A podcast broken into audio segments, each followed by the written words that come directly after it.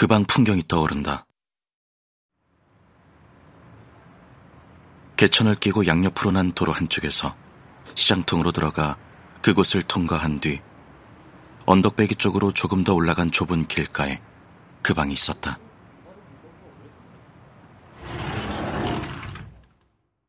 길가에서 문을 옆으로 밀면 가니부워크로 사용하는 수도와 하수구가 나타났다.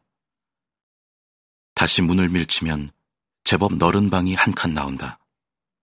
그 방이 우리들의 교실이자 강학과 학강들이 떠나고 나면 수호와 내가 기거하는 자취방이었다. 전날 술을 마신 뒤 자다가 심한 갈증 때문에 새벽에 깨어나면 한겨울에는 마실 물이 꽁꽁 얼어 있었다. 할일 없이 수도가에 나가 물이 담긴 채 얼어붙은 양푼을 툭툭 쳐서 깬 뒤 얼음 한 조각을 입에 가득 물고 우두둑 씹어 먹으며 갈증을 해결했다.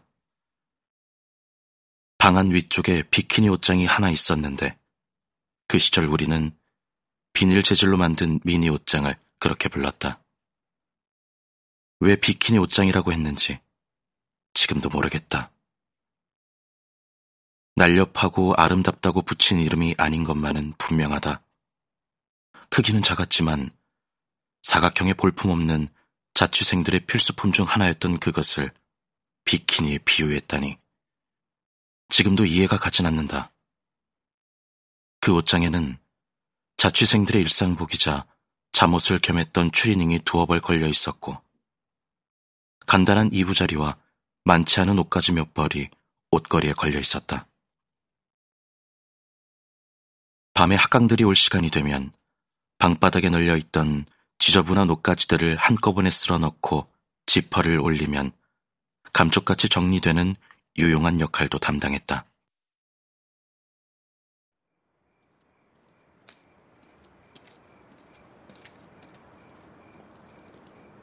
언젠가 하원과 단둘이 있다가 수호가 들어오는 인기척이 나서 급하게 하원이 비키니 옷장으로 숨어든 적도 있다.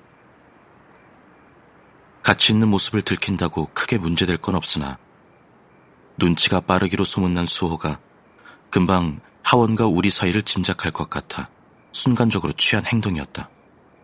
그날 하원이 비키니 옷장에 들어가 있는 사이 수호를 데리고 시장통 포장마차로 나와 쌈짓돈을 털어 병어회 안주와 소주를 사야 했다.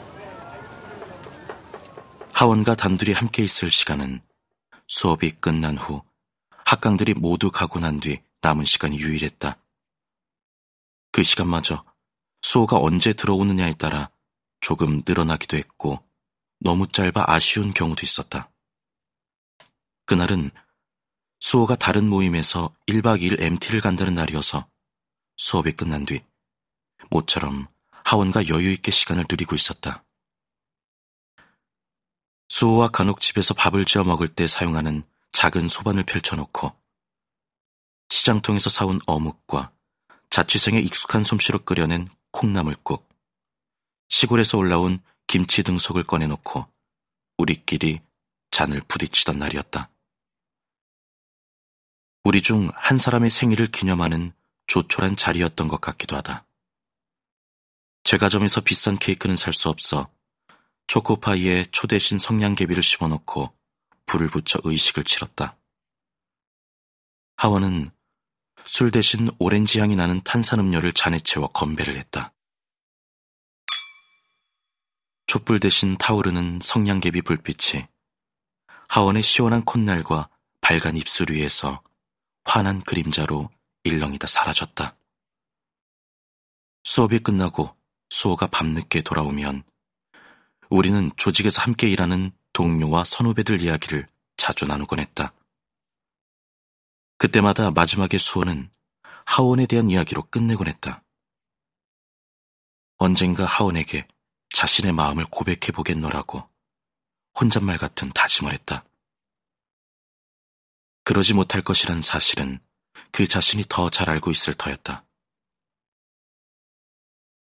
녀석은 소심하게 그지없어서 정세에 대한 사회과학적인 인식을 바탕에 깐 명쾌한 분석은 유창하게 세미나 때 이어갔지만 여자들 앞에서는 언어신경이 마비돼 버리는 듯 했다.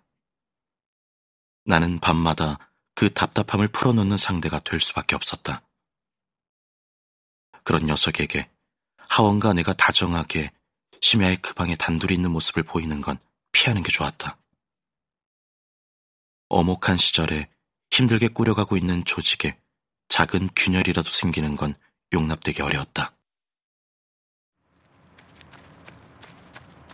하원과 내가 급하게 숨고 야학이 붕괴되면서 수호의 행방도 묘연해졌다. 월포에서 그렇게 어처구니 없이 하원에게서 떨어져 나온 뒤 군대에 끌려갔고 이후 사회에 나와 복학했을 때 수호의 소식을 들을 수 있었다. 수호는 하원과 달리 간 곳은 분명했지만 더 이상 누구도 그의 얼굴을 볼 수는 없었다. 하원은 실종되고 나는 그렇게 사라진 뒤 수호는 홀로 남아 도서관 6층 옥상으로 올라갔다. 그는 자신이 뿌린 유인물들과 함께 그곳에서 허공으로 날아올랐다.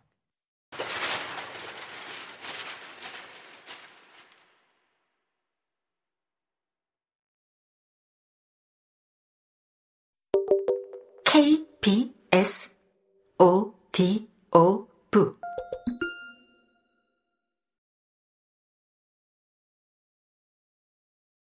우리는 이 땅의 진정한 민주주의와 노동 인권 수호를 위하여 야학 운동을 했던 대학생들로서 근본 치안본부장 직속의 특별수사 조직에 의한 수사 끝에 사회주의 혁명을 위한 야학 간의 연합 조직을 결성하고 반국가 행위를 하였다고 조작된 채 은폐되어 있는 소위 야학연합회 사건의 진상을 만천하에 공개하고 나아가 우리는 어떠한 권력의 탄압에도 굴하지 않고 민주 야학운동의 기치를 높이 들 것임을 선언한다.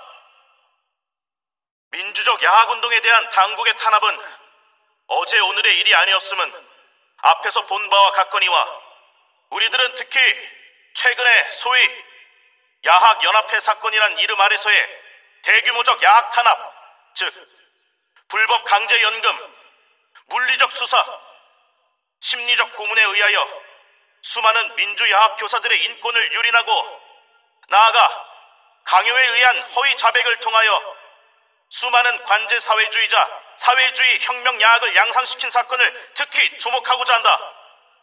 우리는 다음과 같이 주장한다. 하나, 당국은 일체의 야학 탄압과 현재도 계속 확대 진행 중인 소위 순화 교육 명분의 불법 강제 연행을 즉각 중지하고 인권 유린을 공개 사과하라. 하나, 야학 교사들은 당국의 추가 연행을 보이콧하고 그래도 불법 연행을 하면 범민주 운동권의 지지 속에 전체 야학 운동 차원에서 철저한 민주소 투쟁을 전개할 것이며 동시에 야학 노동자들은 적극적으로 동참한다. 하나, 민주주의를 위해 싸우는 이 땅의 모든 이들에게 이번 야학 탄압 사건은 결코 야학만의 문제가 아니며 이 땅의 민주주의의 앞날과 관계되는 것이니만큼 야학 운동에 보다 깊은 지지와 참여를 촉구한다. 하나, 야학 운동은 결코 사회주의 운동일 수 없는 민족사적 전통으로 이어내려온 민주적 민중운동임을 분명히 밝히며 이 땅의 민주주의와 인간 회복이 이루어질 때까지 우리는 보다 철저한 노력으로 야학 운동을 발전시키고 확대 지속할 것임을 선언한다.